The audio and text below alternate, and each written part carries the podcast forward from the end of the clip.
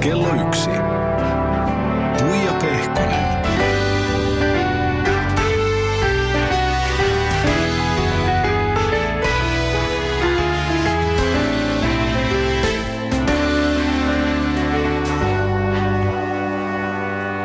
Älyttömän lepposaa keskiviikkoa. Täällä ollaan taas ja täällä on myöskin ihastuttava nainen vieraana. Täällä on juontaja, toimittaja, ruuhkavuosi vanhempien vapahtaja, kahden pian kolmen lapsen äiti. Marja Hintikka, tervetuloa. Terve ja kiitos kutsusta. Ihanaa, kun tulit paikalle ja ihan kaikista ensimmäisenä onneksi olkoon. Teille tulee lisää perhettä. Joo, näin sitä vaan. Kun kaniinit lisäännytään. Se on ihanaa, kiitos onnitteluista. Tuntuu aina ihan vaan yhtä ihmeelliseltä joka kerta, että ei se, ei se muutu sellaiseksi tavalliseksi, että aijaa, kun näkee ne kaksi viivaa, vaan ihan se sama prosessi lähtee käyntiin kuin aina ennenkin. Onko se aina yhtä jännittävää? No on, ja mua jopa yllättää se, koska mä oon saanut aika putkeen vielä nämä kaksi edellistä lasta. Niin jotenkin ajattelin, että se helpottaisi vaikka se huoli ja se semmoinen, että no tässähän tämä menee, mutta jokainen raskaus on aina uusi. Eli, eli se, se, se alkaa kun ikinä ei ennen olisi ollutkaan. Tietenkin tietää jo ne vaiheet, mitä on luvassa, ja on sellaista aikaperspektiiviä, että joku tietty pahoinvointiosio ei vaikka kestä ikuisesti, mutta silti. Se on aina uusi. Se on aina semmoinen heittäytyminen ja se sama niin kuin pelko ja jännitys ja miten mä selviin ja miten kaikki menee ja mikä tyyppi sieltä on tulossa. Niin ei se koskaan muutu helpommaksi tai tasaisemmaksi. Se on kolmas lapsi jo teidän perheessä. Sehän on melkein suurperhe nykymittareilla mitattuna. Niin, se kai syntyvyys on laskenut viimeiset viisi vuotta putkea aika isosti. Että kyllä sen nykytilastojen valossa on jo suurperhe, mikä ehkä sellaiselle oikealle suurperheelliselle kuulostaa vähän hassulta. Mutta näin pääsin Pääsin siihen klaaniin. Ja en tiedä, että kuinka paljon laskee tämän päivän puheen päivälähetyksen jälkeen, koska Jampe kertoi aikamoisia kakkatarinoita tuossa jo aiemmin. Ja Mira Luodin pieni vauva oli jo ehtinyt täällä suorassa lähetyksessä kakkimaankin. Jaha, joo. Että täällä on ollut tämmöinen perhepäivä. No niin mikäs, mikäs radiolähetys on? Se on, jos ei siellä yhtä vahinkoa käy. Marja, palataan ajassa taaksepäin tässä vaiheessa sun lapsuuteen ja syntysijoille. Olet syntynyt Jyväskylässä, lapsuuden olet viettänyt Helsingissä ja Vantaalla. Mikä on sun ihanin lapsuusmuisto?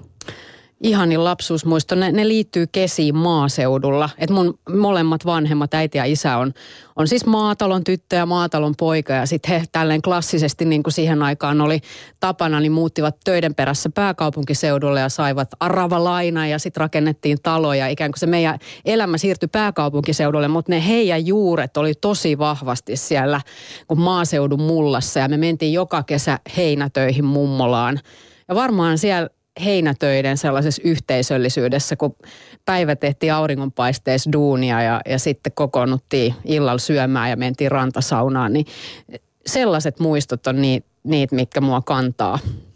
Ootko sä vähän landepaukku? Ootko sä enemmän jyväskyläläinen vai stadilainen? No kyllä mä oon jyväskyläläinen. Kyllä mä, mä oon aika landepaukku. Mä huomaan, mä asun ihan Helsingin keskustassa nykyään, mutta musta virtaa semmoinen. Mä oon silleen, että mä oon tämmöinen epäilyttävä töölöläinen, että en mä kuulu tänne. Mutta siis viihdyn siellä tosi hyvin, mutta kyllä musta virtaa semmoinen niin sanottu lanta-aateliveri. Se ehkä helpottaa nykyistä elämää aavistuksen, että asuu aika lailla ytimessä. Joo, siinä on, kaikessa on tietenkin puolensa, että, että siellä on vahvat sosiaaliset verkostot, jotka on mulle tärkeitä, että musta tuntuu, että siinä vauva-arjessa, jossa moni kokee aikamoista yksinäisyyttä, mistä on viime aikoina paljon puhuttu ja mekin puhutaan tänä syksynä isosti, niin mulle se, että kun avaa oven, niin sieltä tulee joku tuttu vastaan melkein vakiosti kolmen minuutin sisään, niin se on auttanut siinä ja on paljon tarjolla tällaisia sosiaalisia rientoja, äitivauvaryhmiä, kaikkia harrastuksia, niin siinä mielessä on helppoa, mutta sitten taas toisaalta se kuudenteen kerrokseen kaikenlaisten tupla kohta triplavaunien rajaaminen ja se sellainen niin kuin, se logistiikka taas siinä city-asumisessa on ihan karmeeta. Se on siis sellainen logistinen helvetti. Mutta sun logistinen helvetti on vähän helpompaa, koska sun ei tarvitse vihtiin raahautua. Totta. Tai näin poispäin. Niin, että sitten ne omat siirtymät on nopeita. Mm. Et musta tuntuu, että sit, kun mä teen näin paljon töitä, niin mä en olisi missään ajoissa. Tämäkin radiolähetys olisi jäänyt tekemättä, jos mä asuisin jossain kauempana, että kun mun pitää salamana päästä eteenpäin. Ja no se hissimatka on hyvä, kun silloin ehtii hyvin meikata. Se on mun tota... oma aika, se hissi kuudennesta no ykköskerrokseen. Täytyy sanoa, että se oli aikamoinen hässäkkä ennen kuin sä tänne tulit. Mä jännitin, että ootko sä tulossa, en saanut sua kiinni, ei tuu tekstiviestiin vastausta, puhelin on rikki, soitin sun miehelle, hän alkoi kiroilla ja tavoitella sua. Sun mies yrittää soittaa sulle ja sun puhelin ei toimi, et saa vastattua ja sit sä vastaat tekstarilla ja se tekstari tuleekin mulle. Ja siinä oli niinku kaikki katastrofiainekset. Onko tää aina tämmöistä? On, tää, tää on hyvin tyypillinen tällainen tuokiokuva mun elämästä tällä hetkellä. Et tuntuu, että joka päivä on sellainen niin kuin kaaosten sarja, josta selvitään. Ja sitten kun kello oli jo kaksikymmentä ja lapset nukkuu, niin sitten on jotenkin silleen, ah, still alive. Sä oot sanonut, Marja, nelivuotiaana äitilles, että aiot rockibändin laulajaksi. Joo, mulla oli sellainen haave. Sitten mä jotenkin ajattelin, että mä oon se stara, vähän kuin Samantha Fox. Sitten siellä kaikki ne bändin jäsenet on sellaisia kivoja poikia. Mä en tiedä, mistä tämä tuli. Äiti pudotti mut maan pinnalle aika nopeasti. Silleen ajan, ajan tyyli oli se, ettei lapsia ehkä liiemmin. Ei mm. todellakaan kehuttu niitä sotkupiirustuksia, niin kuin nykyään ohjeistetaan. Niin se oli silleen, no kannattaisi keskittyä johonkin, mihin on lahjoja. Että et sinänsä, sinänsä tyly tuomio, mutta ehkä se, en tiedä, jotain siinä oli sellaista, että pitää päästä sanomaan ja tekemään ja toimimaan, että se, se oli silloin jo visiona. Silloin ehkä vähän, vähän eri tapaa myöskin kannustettiin ikään kuin tämmöisten luovien alojen pariin, mitä näinä päivinä. Joo, se on, ehkä oli erilaista, että, että paljon, tietenkin mä oon lama-ajan lapsi, silloin oli kasvo siihen, että koko ajan puhuttiin siitä, että hei, että, että mikä opiskelupaikka ei takaa mitään töitä ja Ei, ei asiat onnistu. Ja siinä oli vähän sellainen kuin masentuneisuuden ilmapiiri koko mun teinivuosien. Mm. Sen mä muistan ihan selvästi, kun oli koulussa ja huomasi, miten kouluruokailu muuttui. Että yhtäkkiä loppu kaikki jälkiruuat. Mm. Samaten kaikki koulutarvikkeet meni kortille. Ei saanutkaan uutta kynää, kun vanha loppu, vaan piti sieltä jotenkin terotella viimeiseen senttiin asti. Ja se oli lapselle aika semmoinen konkreettinen. Vaikka mun, mun sit oma perhe sinänsä selvisi siitä ajasta ihan hyviä, oli töitä ja muuta. Mut, mut Se, se niin kuin just siinä kohtaa, kun alkoi herätä se, ne sellaiset omat unelmat ja alkoi haaveilla tulevaisuudesta, niin se tulevaisuuden kuva, mikä oli silloin yhteiskunnassa ja ympäröi lapsia, niin oli aika lohduton. Mä muistan ton saman ajan. Mä muistan sen, että, että meidän perhettä se kosketti se lama oikeasti aika konkreettisesti. Iskä oli yksityisyrittäjä, yhtäkkiä työt loppu ja iskä olikin päivät kotona siellä siivoilemassa. Ja, ja mä muistan sen, miten äiti monta monituista kertaa, että sanoo mulle, että muista hankkia kunnon koulutus, että saat kunnon työn ja kunnon palkkaa. Että se on kyllä jäänyt siitä ajalta tosi vahvasti. Se on, ja tietenkin se vaikutti vanhempiinkin. Ne oli kasvattamassa uutta sukupolvea, semmoinen ikuinen huoli. Ja varmaan sitten halusi, tietenkin se tuli se sellainen koulutuksen, että ei nyt mitään tällaista hihuli-hörhöaloja, vaan nyt jotain niin kuin kunnollista, missä on selkeä palkka ja selkeät työajat. Niin tietenkin mä ymmärrän sen, koska nekin eli siinä todellisuudessa. Teillä on paljon insinöörejä suvussa ja säkin oot lukenut pitkään matikkaa ja sä oot lukenut fysiikkaa, niin oliko insinöörihomma missään vaiheessa edes pieni mahdollinen vaihtoehto? No oli se. Ja siis, no kun mä olin kirjoittanut ylioppilaaksi, niin mun veli soitti, että hei, että sä pääset pelkillä papereilla tänne Otaniemeen, että Että sinne tietenkin. Se, että kyllä se oli, se niin kuin jylläs mussa. Ja mä myös, mä ihailen tietenkin, insinöörien varassahan tämä koko meidän, mm-hmm. meidän kansakunta elää. Että, että mulla on suuri sympatia insinöörejä kohtaan. Silloin kun mä tein enemmän radiohommia, niin mä aina tilasin Otaniemen opiskelijoilta kaavoja erilaisiin asioihin. Mä ihailen sitä, että kaiken voi niin kuin matemaattisesti mallintaa. Ne kerran laati kaavan esimerkiksi sille, että kun on ihmissuhde, joka päättyy, niin sitten me puhuttiin tällaisesta haaskuuajasta. Eli kun sä oot ikään kuin jäät just sinkuksi, niin siinä on semmoinen tietty haaskuuaika, eli ei saa tulla haaskalle, vaan sun pitää olla rauhassa. Aha. Niin insinööriopiskelijat laati kaavan siihen, että mit, miten, mitkä muuttujat silleen, että kuinka pitkä suhde on ja kuinka, minkälainen, niin minkä laatuinen suhde on, niin sä voit laskea sen oman haaskuuaikasi, että milloin sun pitää olla rauhoitettuna ja milloin, milloin sä et saa kajota myöskään johonkin toiseen, jos hän on vielä haaskuuajalla.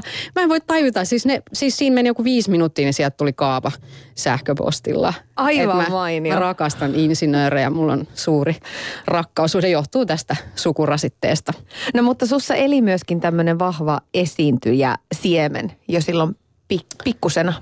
Eli kyllä ne varhaisimmat muistot joita tulee mieleen, niin liittyy myös sellaisiin hetkiin johonkin päiväkerhon joulujuhliin, missä mä vaan näin, että ahaa, tuolla on joku tämmöinen lauluesitys, joku semmoinen tyttökuoro, mua paljon vanhempia esiintyi siellä joulujuhlissa. Ja sitten mä näin, että kun ne esiintyi, niin siellä oli semmoinen niin keksilautanen odottamassa. Ne sai keksit. Mä olin se, että okei, he laulaa, he saa sieltä vielä palkkaa. Ja mä ryyntäsin sinne mukaan vaan huutamaan jotain. Mitä sattuu? En mulla ole edes käsitystä siitä biisistä. Mä olin, mä olin siis kaksi tai kolme. Ja mä muistan sen. Ja sitten mä sain sen keksin. Mä olin se, että no tää oli hyvä homma. Ja mä oon super kiitollinen, että mun isä ei estänyt mua millään tavalla. Hän vaan istui siellä ja oli silleen, että no hyvä, hyvä. Se on sun varhaisin esiintymis. Niin, siitä se lähti, että sit, sit vai sai vielä liksaa. Marja, mä soittelin itse asiassa sun hyvälle ystävälle, Hannalle. Huh. Ja te ootte siis tuntenut tuolta ala-asteajoista saakka. Mä kyselin vähän Hannalta sitä, että miten sä oot vuosien saatossa oikein muuttunut ja että onko siellä vielä se sama pikkumarja? Kyllä, siellä vielä on niitä samoja juttuja edelleen. Et edelleen semmoinen tietää mitä tahtoo ja kova tekemään töitä ja päättäväinen. Että sellainen Marja oli jo siellä ala-asteella. Että kyllä hänessä vielä näitä, näitä samoja juttuja on. Et ehkä vähän niin kuin pahimmat kulmat on hioutunut pois. Että, että, et nyt nyt niin kuin hänen mielipiteensä, mielipiteisiinsä voi jopa vaikuttaa jollain tavalla. Se on jännä. Ikä tekee sen, että kulmat vähän pyöristyy. Joo, kyllä, kyllä. Hei, minkälainen koululainen ja lapsi se tiukka, määrätietoinen pikkumarja sit oikein oli? Millaisia muistoja sulla on sieltä? No se oli joo just sellainen, että Marja aina, aina, aina tiennyt, mitä haluaa ja ollut semmoinen niin kuin hengenluoja, yhteishengenluoja ja jotenkin saanut ihmiset aina yhteen. Marja silloin jo ala-asteella kirjoitti meille näytelmiä ja niitä sitten aina näyteltiin joulujuhlissa ja kaikissa koulun tämmöisissä tapahtumissa. Ja ollut semmoinen vahva, vahva tyyppi kyllä aina ja hmm, mitäs muuta. No siinähän niitä jo paljon tulikin ja huhu itse asiassa kertoo, että, että murrosikäisenä niin hän on ollut, mitenkä tämä nyt sanoisi, aikamoinen ovien pa- paiskoja myöskin. Millaisena aikana se on sulle jäänyt mieleen? Mä muistan aina kun siihen aikaan, kun oli vielä noi lankapuhelimet ja sitten aina soittelin sinne ja Marja ei ollut kotona ja sitten Marja äiti aina käytiin sitten näitä Marjan teini, teinikipuja läpi siinä yhdessä puhelimessa. Ja menikö se ennemminkin niin päin, että äiti tilitti ja kirosi niitä Marjan teiniaikoja vai, vai niin, että Joo. sinä kirosit? Ei, ei ju, juuri näin. En, minä, minä en tilittänyt, vaan äiti tilitti. Ja sinä diplomaattisena yritit siinä sitten Joo, luovia. Mä, y- mä yritin sitten siinä. Tästä kyllä se varmasti ihan, ihan hyvä siitä tulee. Yle Puhe. Siinä on ollut aika tärkeä rooli myöskin Marja Hintikka sun hyvällä ystävällä Hannalla, niin sanotusti äidin mielenrauhan kannalta. Joo, hän on valannut uskoa, että kyllä se Marja sieltä vielä nousee sieltä ryteiköstä. Mutta on ihan totta, mä olin siis ihan karmea teini. Olit sä? Olin mä siis. Se jotenkin iski. Ehkä mä olin ollut lapsena aika semmoinen tunnontarkka kilttityttö ja tuonut kymppiä todistuksessa ja näin. Että mä olin niin kuin mennyt aika sellaista niin kuin sopuisaa reittiä monissa asioissa. Aika helppo lapsi. Niin sitten se teini-ikä kolahti. En mä tiedä, onko se sitten geneettistä vai että jossain kohtaa pitää räjähtää. Mutta se homma, homma lähti ihan lapasesta. Mä olin siis, mä ajattelen kauhulla, mä toivon, että mä en niin kuin puoliskaan joudu kestää sitä niin kuin omien lapsieni kohdalla. Mä olin just se, että kun vanhemmat lähti jonnekin reissuun, niin mä saman tien järkkäsin kotibileet ja kutsuin kuin koko kylä ja sieltä jätkät tuli makuuhuoneen ikkunoista sisään ja ihan siis sellaista karmeata meininkiä.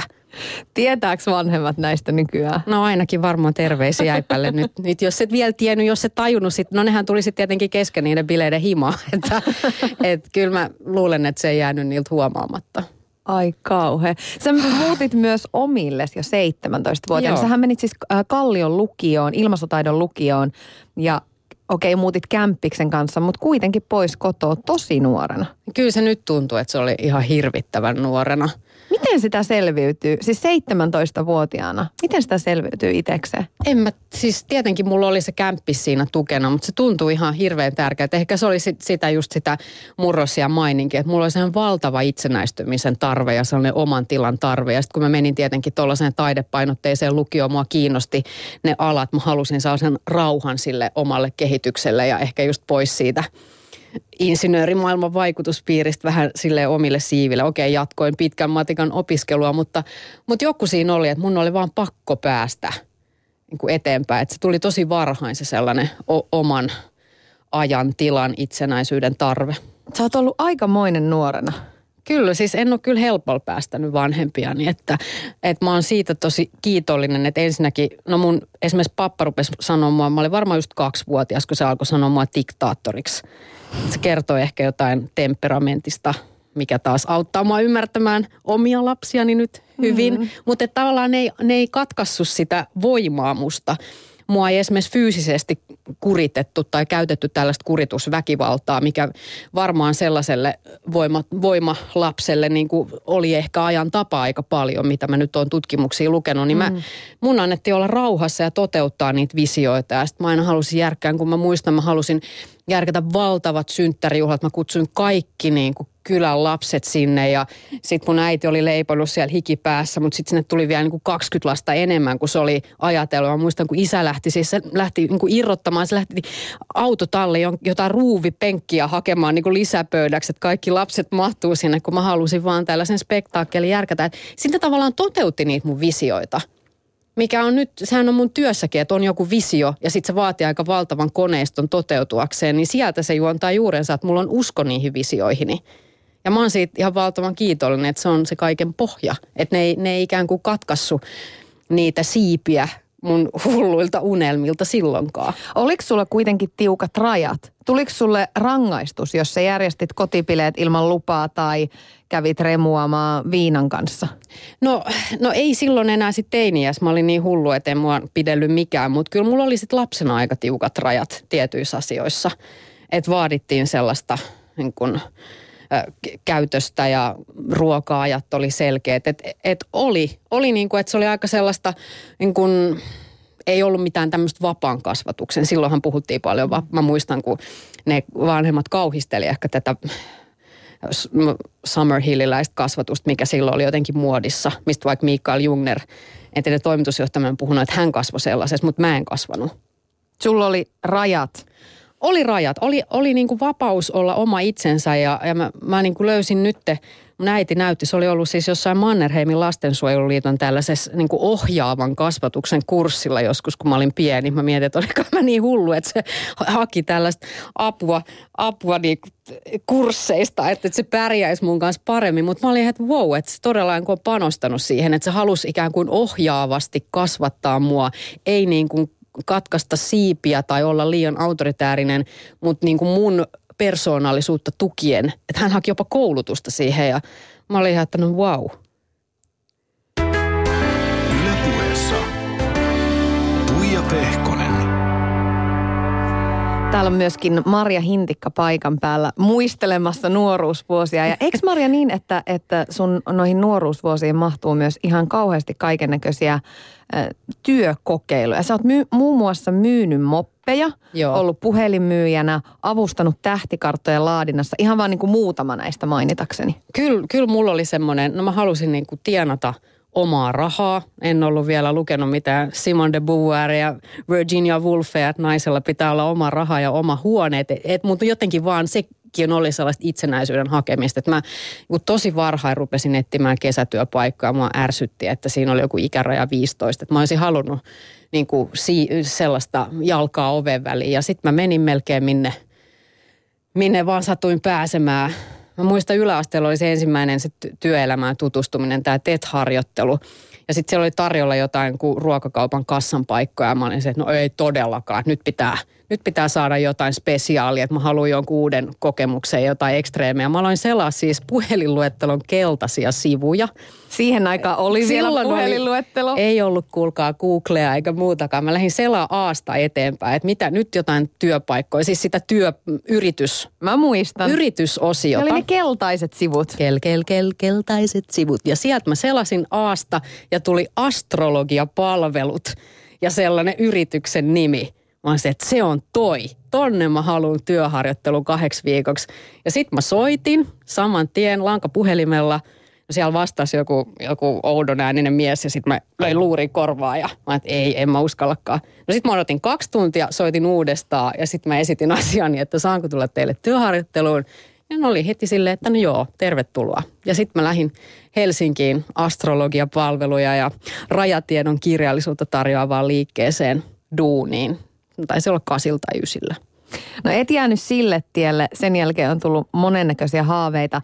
Ö, jossain vaiheessa halusit kovasti kyllä myöskin mediaan ja, ja musiikkiohjelmiin juontamaan. Silloin oli Jyrkiä, Ylellä oli listaohjelmaa, näihin yritit.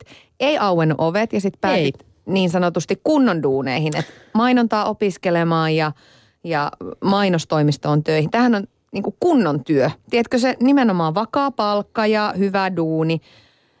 Oisitkohan onnellinen, jos oisit jäänyt sille tielle? No mä, niin. Mä, mä jotenkin löysin sit sen, että kun mä, mä, ne ovet ei auennut, sit mä jotenkin niin kuin ajattelin, että okei, että et annetaan sit olla. Et mä just olin Jyrkin koekuvauksissa ja ihailin sitä, mä oon mieletön ohjelma, mutta ei, Ei, ei sieltä niin kuin mulle mitään paikkaa tullut. Ja sitten mä lähdin opiskelemaan. Okei, oli sekin niin kuin viestinnän alan käsikirjoittamista, mutta ei sellaista, että olisi framilla tai esiintyisi tai näin, vaan nimenomaan ihan toisenlaista kaupallisen alan viittaavaa. Sitten mä sain vakiduunin aika nopeasti tosi isosta hyvästä mainostoimistosta. Ja se alkoi niin kuin lentää se homma, että mä pääsin Kanniin, Young Creatives, sinne Kannin mainosfestareille kilpailuihin ja sain tosi hyviä asiakkaita ja ollakseni kuitenkin aika nuori, niin sitten mä ehkä vähän silleen niin kuin se jäi taka-alalle. Niin kuin mä luulin, että et ei, et ei se niin kuin media ja se, ei se ollutkaan mun maailma. Mutta sitten kun tuli yksi sellainen niin kuin oljenkorsi, missä tarjottiin mahdollisuutta, niin mä olin ihan niin kuin Eminemin biisi soi päässä, että if you get one chance, niin kuin, että sun pitää niin kuin tarttua tilaisuuteen ja näyttää. Ja sitten mä oikeastaan niin kuin jätinkin ihan kaiken sellaisen yhden kuukauden työsopimuksen perusteella, siis vakityöpaikan. Mulla oli tosi hyvä liksa sen ikäiseksi. Mä vaan lähdin siis sellaisen unelman perässä ihan päistikkaan. Siis Marja, tää on ihana tarina, koska näitä oviahan tulee itse kullekin mm. päin naamaa ja kerta toisensa jälkeen. Ja, ja se on aika häilyvä se raja, että missä vaiheessa on syytä luovuttaa ja ikään kuin, niin kuin uskoo, että okei, että nämä ovet ei nyt auennu. Versus sitten se, että et vielä kerran ja vielä kerran yritetään ja jos se jalan kuitenkin saisi niin sinne oven väliin. Sä pääsit Yle X:lle töihin Kromosomi X-ohjelmaa tekemään Lehtisen Jennyn kanssa. Minkälaisia ajatuksia sulla meni silloin päässä? Siis pelottiko sua hypätä? Sul, sulla oli vakkariduuni, hyvä liksa, kaikki kunnossa ja sit sä meet niinku radiohöpöttäjäksi, lyhytaikaisen homman. Niin kuin aivan huuhaata, alalle hirveästi tulijoita. Siis kyllähän mua pelotti ihan järjettömästi. Että mä muistan vielä, kun mä irtisanouduin sieltä mainostoimistosta, että semmoinen niin kuin vanhempi A D tuli, että tajut sä, että mikä, mikä ura sulla on edessä ja miten hyvin sulla on mennyt. Ja että et oikeasti nyt, jos sä kävelet tuonne toimitusjohtajan huoneeseen, niin sä voit vielä peruuttaa tämän. Että älä tee näin. Mutta sitten mä olin vaan silleen, ei, mun niin kuin sydän huusi, että hyppää, lähde, mene. Vaikka se, mitä täällä oli tarjolla, oli semmoinen ihan tulos tai ulos. Se oli täysin uusi ohjelma, se oli meidän idea. Silloin haettiin tällaista naisvetosta huumorishowta Pietarin kadun Oilers Go Go -menestysformaatille, mikä oli tällaista äijä, pieru, urheiluhuumorin. Mä halusi, halusi tällaisen sisarshown ja me oltiin täysin uusia tekijöitä alalla. Toki ystäviä ennestään Jennyn kanssa ja ne oli valinnut niin kuin meidän demon tota, sinne. Siellä oli, siellä oli kaikenlaisia. Siellä oli myös niin kuin vilauteltu sellaisia, kun Paula Vesala ja Mira Luoti oli ollut, oho, ollut oho. siellä kanssa, että nekin voisi olla hyvät mimmit. Ja niin kuin haettiin sellaista niin kuin tyttöduon. No heillä lähti sitten jännästi tämä toinen ura urkenemaan siinä kohtaa, että niistä ei tullut Kromosomi X:n vetäjiä, vaan meistä tuli. Ja tota, sitten siinä samaan aikaan vielä mä, mä niin kuin ostin ensi asunnon, joka oli semmoinen ihan pommi yksiö, joka revittiin auki. Sitten mun ensimmäinen sellainen merkittävä ihmissuhde, parisuhde päättyi. Siinä niin kuin tuli sama rytäkkää aika sellaiset niin kuin käsittämättömän riippasevat elämänmuutokset. Ja, ja sitten jotenkin se, siinä ei niin kuin auttanut mikään muu kuin uskoa siihen unelmaansa silleen niin kuin silmittömästi. Et mun piti tavallaan sulkea pois silleen. Musta tuntuu, että mun koko niin kuin aikaisempi elämä ikään kuin murenee kasaan. Muistan, kun mä niin kuin remppasin siellä, sitten mä, mä olin silleen, että oh, mä oon niin väsynyt ja mä en, miten tästä selvitään ja miten nämä työt ja riittääkö mun rahat. Ja mä muistan, kun mä menin vetämään leukoi siihen sellaiselle tikapuille siihen mun uuden talon pihalle ja sitten mä ajattelin, että mä oon Linda Hamilton Terminator kakkosessa, kun se kainalokarvat hulmuten selvetään leukojaan silleen. Hitto, mä voitan tämän taistelun. Kamahtava mielikuva. Ja niin, tota, niin sit sitä vaan. Sitten oli sellaisia pieniä, ihan niin kuin, sit kun on niin kuin tarpeeksi haastetta, niin pitää ajatella, että sekunti kerrallaan. Ja mm. sitten se pikkuhiljaa alkoi aukeamaan ja se alkoi se meidän show toimia. Ja... Eikö se ole jotenkin hullua, miten elämässä nuo asiat tulee? Ne tulee rysäyksillä. Sitten kun on siinä myrskyn silmässä, niin miettivät, että miten ihmeessä tästä selvität. Miten, miten niin kuin koskaan pääsee pinnalle?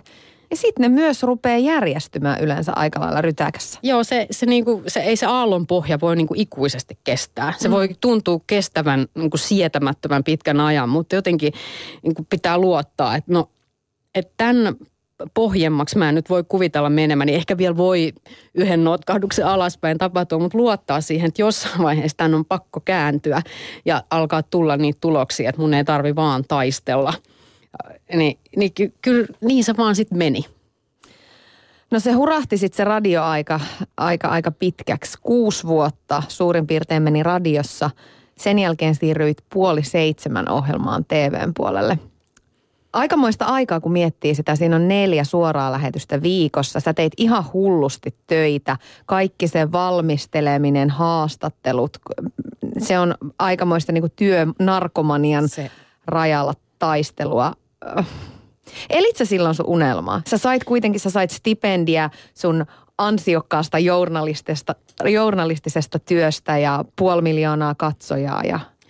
Kyllä, joo, oli se sellainen yksi toteutunut unelma. Että se, mä olin itse asiassa just hakenut opiskelemaan salaa tonne Helsingin yliopiston viestintään, että mä oon niin kuin valmistunut medianomiksi, mikä oli sitä mainontaa ja viestintää, markkinointia enemmän, mutta sitten mä ajattelin, että hei, että mä haluan nyt jonkun uuden, uuden vielä tällaisen syventävän suunnan ja sitten mä salaa kaikilta luin pääsykokeisiin, sinne on ihan supervaikea päästä sinne viestinnän laitokselle. Ja, ja... Neljä prossaa, ainakin silloin kun mä hain, niin neljä prossaa Joo. pääsi sinne. Se oli kutakuinkin näin ja, ja sitten mä pääsin sinne ja mun oli tarkoitus, että heittäytyy hetkeksi opiskelemaan sen pitkän radiorupeaman jälkeen, mutta sitten tulikin tämä Puoli seitsemän. Mä pyydettiin, että nyt aletaan tekemään tällaista uutta, aivan uuden tyyppistä showta, mikä on niin kuin monta kertaa viikossa ja suora ja sun juontajaparina olisi Peter Nyman, että lähetkö? Ja ei siitä voi ei, kieltäytyä. Ei voi, että tota, se oli niin, kuin niin hieno semmoinen kehittymismahdollisuus. Toki mä taas siinä niin kuin jouduin saappaisiin, jotka tuntui valtavan isoilta ja, ja muut tekijät olivat pitkän linjan tekijöitä. Mä en ollut, to, vaikka olin juontanut sellaisia niin kuin musaohjelmia T V:ssä, olin Emma Gaalaakin juontanut, mutta se oli niin kuin ihan erilainen, että Yle, että se oli asiaohjelmien duunaama aivan uudenlainen niin kuin kerrontatapa, mitä oli tällaisiin makasiiniohjelmiin totuttu asettamaan. Et sit se oli ihan niin kuin, se oli taas semmoinen loikka. Ja sitten mä muistan silloinkin joku tuolta radiopuolelta sanoi, että oot sä nyt ihan varma, että yleensä tällaiset menee, niin kuin, että tehdään puoli vuotta ja sit sä oot ihan tyhjän päällä, että täällä radiossa olisi kuitenkin sulle aina töitä tarjolla. Mutta sitten oli taas siinä tilanteessa, että piti vaan uskaltaa. Se on jännä, että noita epäilijöitä löytyy aina, niin. Koska sitten kun itsekin siinä haparoi, niin kyllä se saa aina, ainakin mulla, niin kyllä se saa vielä aina sen yhden ajatuksen, että onko mä nyt ihan hullu. Ja sitten vaan pitää olla hullu ja lähteä. Sitten vaan, ja sitten se vahvistaa, ja sitten mä oon itse miettinyt sitä, että mä haluan olla sellaisten, mä, mä haistankin aika paljon, jos ihminen on siinä elämäntilanteessa, että se miettii, että pitäisikö sen hypätä. Ja mä tunnistan ne tilanteet, nyt toi on siinä. Ja mä yritän aina olla semmoinen niin kuin valontuoja enkeli, joka levittää siipensä, että kyllä sä uskallat, mee vaan tee, tää on yksi elämä. Että jos sä tunnet sydämessä, että tämä on sun suunta ja tässä toteutuu ehkä joku unelma, niin uskalla tee. Että mun niinku semmoinen motto, se on siis erikoisjoukkojen Navy Sealien motto, who dares wins. Niin se on. Joka toisella työhön hyvin, hyvin suurella pieteetillä suhtautuva ihminen on, tulipas nyt aikamoinen lause hirviö. Joka toisella työnarkomaanilla on burnout, niin kuinka lähellä se on ollut sulla? En ole ikinä saanut burnouttia, mutta kyllä, siis, kyllä mä niin kuin aistin, että mä oon aika reunalla käynyt. Että mä oon rasittanut itteeni niin valtavasti. Mä, mä en, mulla ei ole sellaista sordiinoa, niin kun mun mies sanoi, että sä oot niinku ihminen, joka, jonka on maailman vaikeinta niinku vaan olla. Että mm. se on myös mun sellaisessa luonteessa se sellainen, kun satarautaa tulessa meininki. Jos mun ystävältä tältä Hannalta kysyisi, niin se, mä olin sellainen jo lapsena, että mulla oli aina niinku miljoona prokkista käynnissä. Että et kyllä mä, kyl, kyl mä niinku on aistinut sen rajan. Oliko se nimenomaan tuolloin puoliseiska aikoihin vai onko se tullut sitten perheen myötä ja myöhemmin? Ehkä se oli silloin.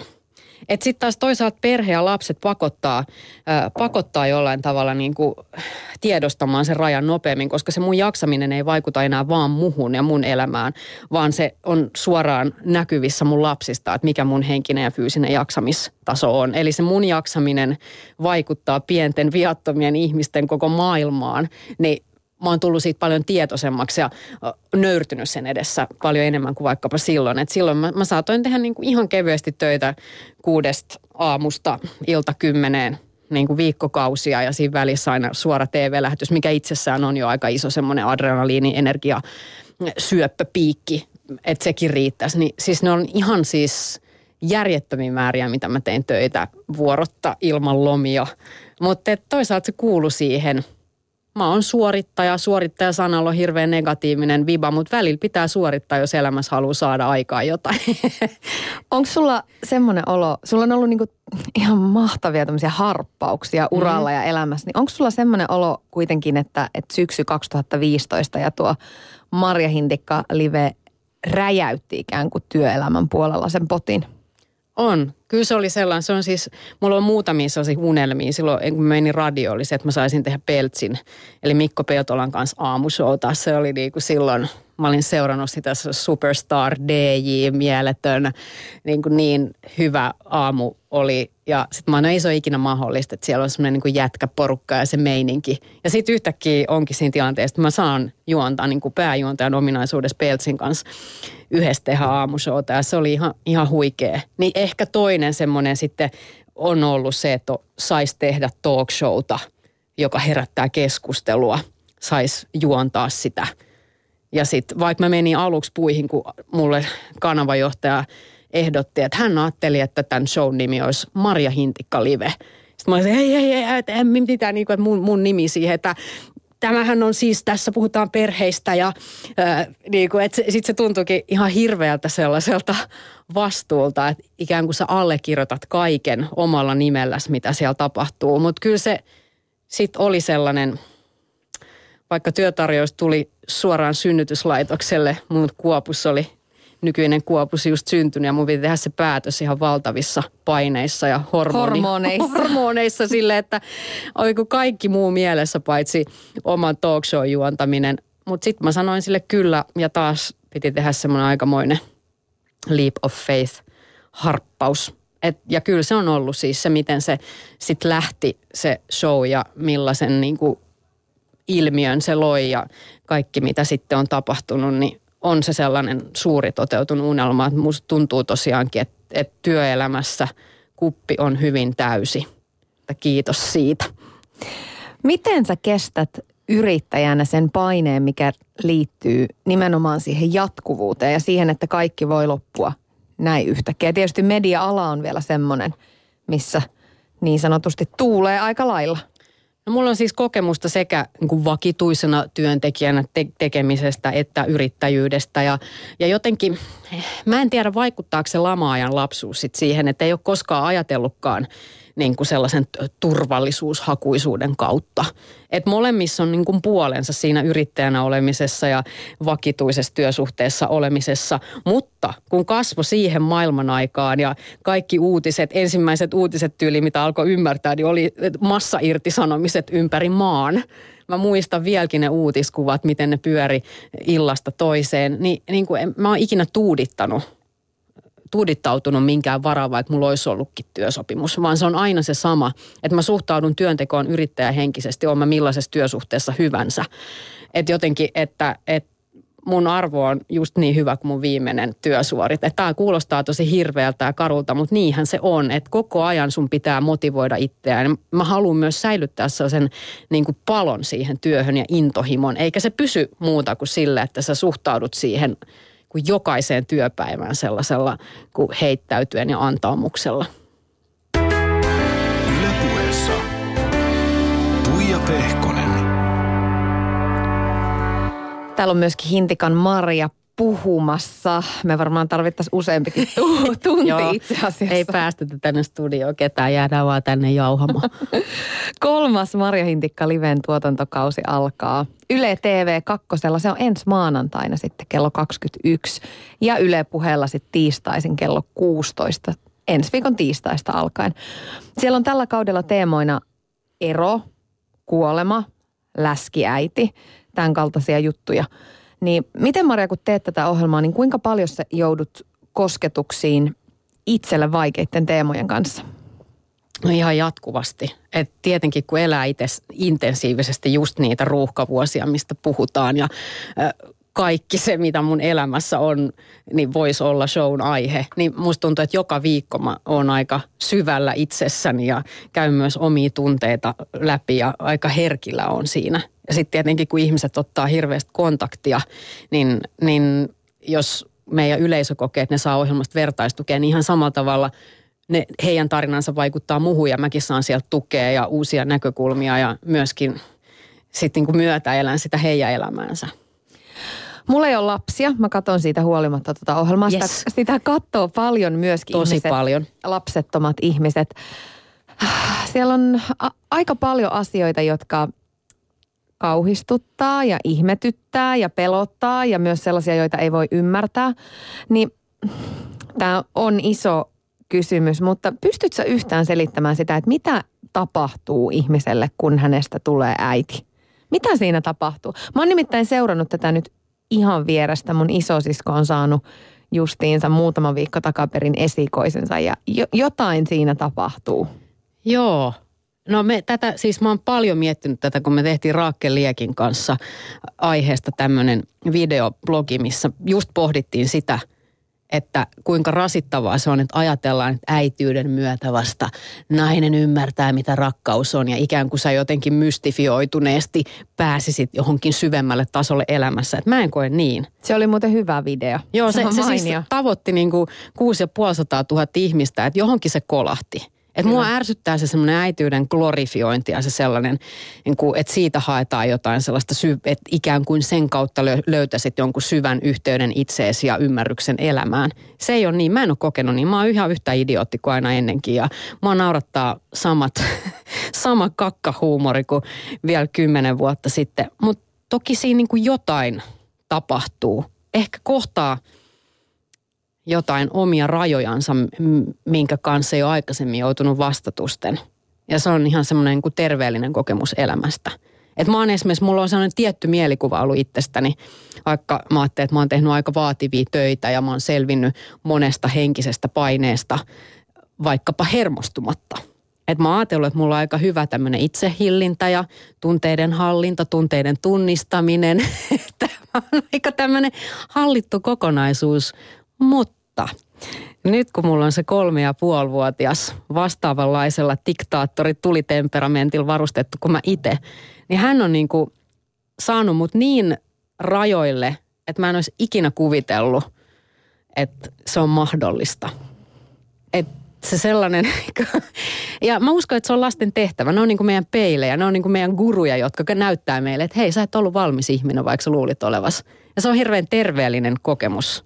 Se tuo sellaista tiettyä pallon pudotus efektiä. Ainakin mäkin on semmoinen vähän kontrollifriikki, joten taipuvainen. Mä joutun niinku myöntämään, että mä oon itse asiassa hyvin keskeneräinen ihminen.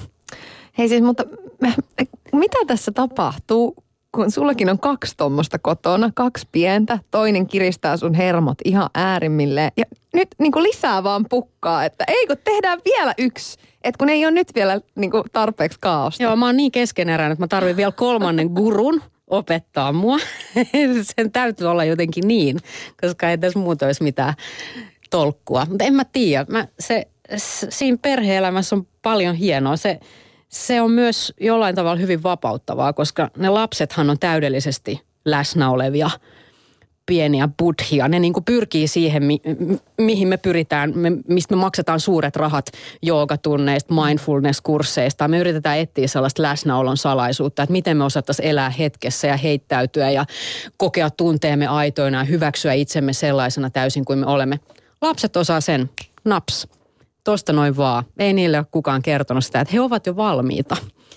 Niin mä jotenkin, jotain tapahtuu matkalla aikuisuuteen. Jotain tapahtuu, että senhän menettää sitten viimeistään teiniä, se alkaa tulla se tietoisuus ympäristöstä, ympäristön vaatimukset, ketä mun pitää miellyttää, ketä ei. Se sellainen, kun, mikä liittyykin siihen teiniän epävarmuuteen, että se, se ajatus valtaa sut, että mä en niin kuin tällaisena kelpaa vai kelpaanko, että että sitten me niinku koko aikuisia pyrit, aikuisika pyritään takaisin siihen lapsuuden aitouteen. Niin sit, sehän on hienoa, kun saa olla sellaisten buddhien seurassa päivittäin. Tämä on mun tämmöinen voima-ajatus, että mä en ole suinkaan opettamassa heitä, vaan he mua.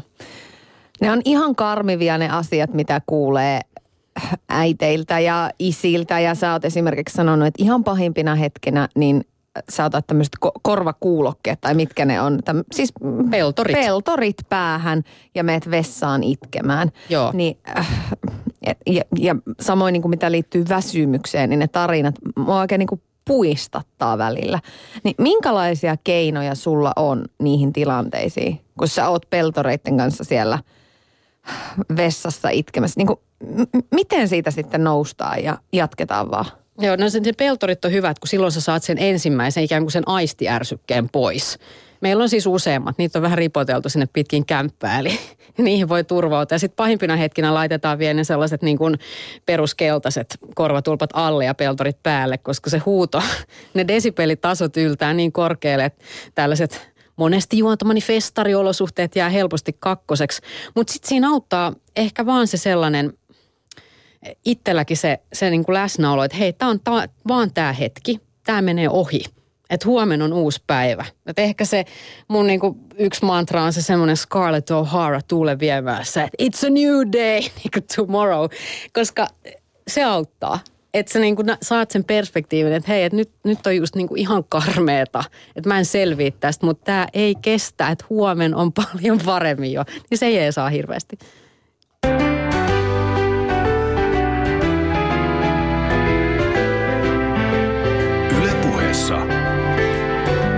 Puija Pehkonen. Ja myöskin Marja Hintikka, jolta ollaan saatu elämän ohjeita ka- kaikkiin hankaliin tilanteisiin pikku budhien kanssa elellessä. Joo, ne on. Marja, mä soitin sun toisellekin hyvälle Apua. ystävälle. Me kuultiin aiemmin tuossa Hannaa, mutta mä soitin Raulille. Ei. Joo, ja kyselin, että minkälainen sä oikein oot? Että miten hän sua oikein kuvailisi? Marja on poikkeuksellinen suomalainen mun mielestä, että on erittäin ulospäin suuntautunut ja semmoinen heittäytyjä tyyppi, että tekee kyllä kaikkea pöhköäkin ihan päähänpistosta. Esimerkiksi ollaan nuorempana lähdetty reissuihin silleen viikon varoitusajalla, että ei tarvinnut kun Marjalle soittaa, että lähdetäänkö nykissä käymään. Niin homma oli yleensä sillä selvä ja sitten jo pakattiin laukkuja ja oltiin menossa, että erittäin semmoinen niinku heittäytyjä tyyppiä voisi ehkä kuvailla. Hei, onko tämä säilynyt nyt, kun ikä on tullut lisää, on tullut perhettä ja on lapsia, niin onko hän edelleen tämmöinen yhtä lailla hurjapää heittäytyjä kuin silloin nuorena? Kyllähän se lapset tietysti pikkasen sitä heittäytymistä rajoittaa, mutta kyllä se perusluonne siellä on vahvasti säilynyt, että semmoinen ulospäin suuntautuneisuus ja just heittäytyminen, niin kyllä ne sieltä löytyy, mutta tietysti arjen askareet vie aina omaa aikansa. No, mitä sä kuvailisit Marjaa äitinä? Minkälainen äippä hän oikein lapsillensa on? erittäin rakastavainen ja semmoinen lämmin ja myös semmoinen, niin kuin, joka antaa lapsille tilaa tehdä asioita, ettei ole semmoinen ylihuolehtiva ehkä, että olisi koko ajan niskassa kiinni huohottamassa, että missä ne menee, vaan pystyy hyvin niin kuin katsomaan vähän pidemmältäkin, että kyllä ne lapset pärjää siellä eri sukasoissa juostessa. Marjahan on tehnyt tosi pitkään jo töitä julkisuudessa tai julkisuuden kanssa, mutta tietysti tuo Marja Hintikka Live nosti hänet tämmöiseksi kaikkien äitien esikuvaksi. Niin miten olet, Rauli, seurannut tätä vierestä? Miten Marja on kaikkeen tähän itse suhtautunut? No ehkä se tulee sitten perusluonteesta, että just siitä, mitä mä sanoin, että nuorempanakin ollut jo sieltä nuoruudesta asti semmoinen heittäytyjä ja näihinkin haasteisiin on heittäytynyt aika täysillä mukaan ja se ei ole ehkä sitten niin paljon niin kuin muokannut tai joillekin ehkä käy sillä, että julkisuus muokkaa sitä omaa olemusta, mutta Marjassa se on ollut semmoinen ulospäin suuntautuneisuus niin vahvana, että vaikea niin kuin nostaa asioita, mitä olisi muuttunut. Ehkä on enemmän semmoinen itsetietoisuus noussut kuitenkin siitä, että minkälaista kuvaa haluaa myös antaa ulospäin niin kuin oman ohjelman välityksellä. Mutta hässäkkä ei ole sekoittanut päätä missään vaiheessa? Ei, ei kyllä voi sanoa pienissäkään määrin, että olisi. Että kuitenkin askeleet on ollut sieltä nuoruudesta lähtien jo Yle X:ssä ja sieltä kasvanut tuohon julkisuuteen, että ei tämä mitenkään yhtäkkiä ole tullut. Yle Puhe. Siinä oli Marja Hintikka, sun hyvä ystävä Rauli. On, mulla on niin ihania ystäviä, mä en kestä. Puhu susta aika nätisti ja, ja puhu myöskin tästä julkisuusasiasta tosi nätisti. Miten sä itse näet, onko julkisuus muokannut sua, muovannut sua mihinkään suuntaan? No, ehkä se tekee sellaista tietynlaista varovaisuutta, että pitää miettiä niitä omia rajojaan. Että kun mä oon aika sellainen sekunnissa innostuva ja sytyn kaikkeen ja just heittäytyvän, niin kuin Rauli sanoi, niin nyt ehkä sitten niin kuin tietyssä määrin, kun on lapsia, joita mä en esimerkiksi ha- ole halunnut tuoda julkisuuteen, mikä on sitten yllättänyt monet, koska mä teen kuitenkin perheaiheista ohjelmaa, niin mä en ole heitä esitellyt enkä heistä puhunut nimillä missään ja musta se on mulle ihan tosi iso periaate, mm. koska mun, mä ainakin ajattelin, että ne haluaa kumminkin olla jotain salaisia agentteja. Sitten ne syyttää mua, että miksi sä kerroit meistä julkisuudessa senkin hirviöäiti. Niin mä oon jotenkin ihan ylisuojeleva niiden suuntaan. Että tavallaan, että jos mä oon se apina, jonka tekemisiä saa ruotiin, niin mä en halua sotkea heitä siihen, että se pitää olla heidän oma päätös. Että ehkä semmoinen tietty tämmöinen suojelevuus, varovaisuus ja se, että pitää niinku tiedostaa se, että mitä mä haluan tuoda julkisuuteen ja mitä ei. Miltä se on susta tuntunut, että, että susta on tullut tämmöinen äitien esikuva ja vapahtaja ja, ja niin kuin, jotenkin toi ohjelma on kyllä nostanut sut, sut tässä niin kuin perheasiassa semmoiseen niin kuin oikean ja väärän määrittävään rooliin aika vahvasti. No se on, se on tosi hassua, kun jos mulla olisi vaikka viisitoista vuotta sitten saanut, jolloin mä mietin, että musta ei varmaan ikinä edes tule äitiä. Jos joku olisi vilauttanut tällaista tulevaisuuden kuvaa, mä oon se, että ei, ei, ei toi ole minä toi nainen, että nyt te sekoitatte. Että se tuntuu välillä niin kuin hyvin, se on tietenkin, se on tosi suuri kunnia, että, että jos, ja ehkä kertoo jostain, että, että kuinka paljon äidit ja vanhemmat yleensä niin kuin on sellaisten pelkojen ja odotusten ja syyllisyyden vallassa, että tarvitaan sellaista vapahdusta. Sillä on niin kuin valtava tilaus. Että se, mikä muuhun on paljon kolahtanut, on jotenkin kun suurten ikäluokkien edustajia. Mun omien vanhempien ikäisten palaute, kun on sanonut, että oispa tämä show ollut silloin, kun heillä oli pieniä lapsia. Että he olisivat voinut niin paljon paremmin vanhempana. Että se ei ole niin kuin tähän aikaan sidottu, että nykyvanhemmat nyt, heillä on niin hankalaa ja he kokevat nyt, että kaikki on niin vaikeaa. Vaan se on ollut aina se epävarmuus, syyllisyys, ulkopuolelle tulevat paineet. Aina on tarvittu vapahtajaa. Ja, ja tota, ehkä sellaisia ei ole ollut tarpeeksi. Enemmän on ollut niitä ohjeistajia ja neuvonantajia ja syyllistäjiä. Eikö ollenkaan pelota olla keskusteluherättäjänä tämmöisissä aiheissa? Nämä, nämä herättää ihan kauheasti tunteita. Jos menee tuonne vauvafoorumille, niin sieltä paljastuu aikamoisia hirviöitä. niin, no, joo, siis äh, on, si, on siinä tietenkin, joskus mä joudun muistuttaa, kun on vaikka, että kermun oli ihan pakko sanoa, että hei, että mä en voi antaa tällaista lausuntoa, että mä en ole lastenpsykiatri, mä en ole asiantuntija. paitsi kokemusasiantuntija, että et mä en voi tässä roolissa esiintyä. Että et, et, niin kuin myöskin as, asetetaan helposti sellaiseen niin kuin rooliin, joka mä en ole, että mä oon toimittaja ja mä juonnan tällaista ohjelmaa. Mut ja et, sit sä oot äiti niin myös. Ja sit mä oon äiti. Mut et, ja ne on hirveän niin kuin tulenarkoja aiheita. Ja just kun ajattelin, että meidän eka kausi alkoi ja sitten meistä uutisoitiin, että syksyn kohuohjelma.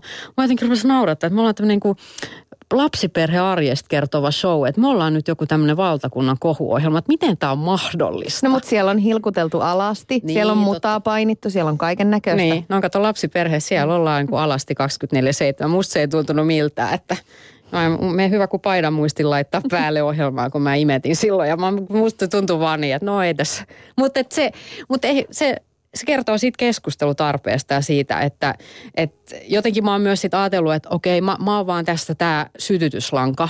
Mä herätän tämän keskustelun, että ei silloin niin väliä, mitä ihmiset musta sanoo tai musta ajattelee. Et mä, mun luotto myös siihen, että ihmiset ajattelee omilla aivoillaan ja se, mikä on tärkeää, että se keskustelu, kun ne vaikka katsoo meidän ohjelman, kuuntelee meitä radiosta, että se keskustelu jatkuisi siellä kotisohvilla, koska siellä se muutos tapahtuu, se perhekulttuurin muutos, joka ehkä on tarpeen.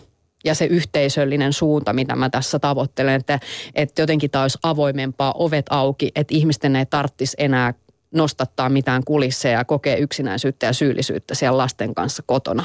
Vaan tuettaisiin vähän toinen niin toisiamme. Ja just se, että hei, et, et, siksi meidän slogankin on, että sä et ole yksin. Meillä kaikilla on ihan samanlaista. Et, et, siksi meillä on vieraina sekä julkisuudessa tuttuja henkilöitä, sitten ihan niin kuin perheen äitä ja perheen isiä. Että se havainto kaikilla olisi se, että hei, et, kenelläkään ei ole yhtään hienompaa. Että kaikilla on ne samat yrjöt rinnuksilla ja niin kuin sinappikakka tukassa niin kuin meilläkin. Että ei tämä ole niin kummallista. Että tämä mun elämä on ihan all right. Ai vitsi. Siis mun mielestä sä oot, Marja, tosi rohkea. Siis paitsi, että sä, no sä niin kuin uskallat ottaa reilusti kantaa näihin asioihin, niin sen lisäksi sä oot sun molempien aiempien raskauksien aikana, sä oot tehnyt de- T V-duuneja. Oli eka puoli seiska.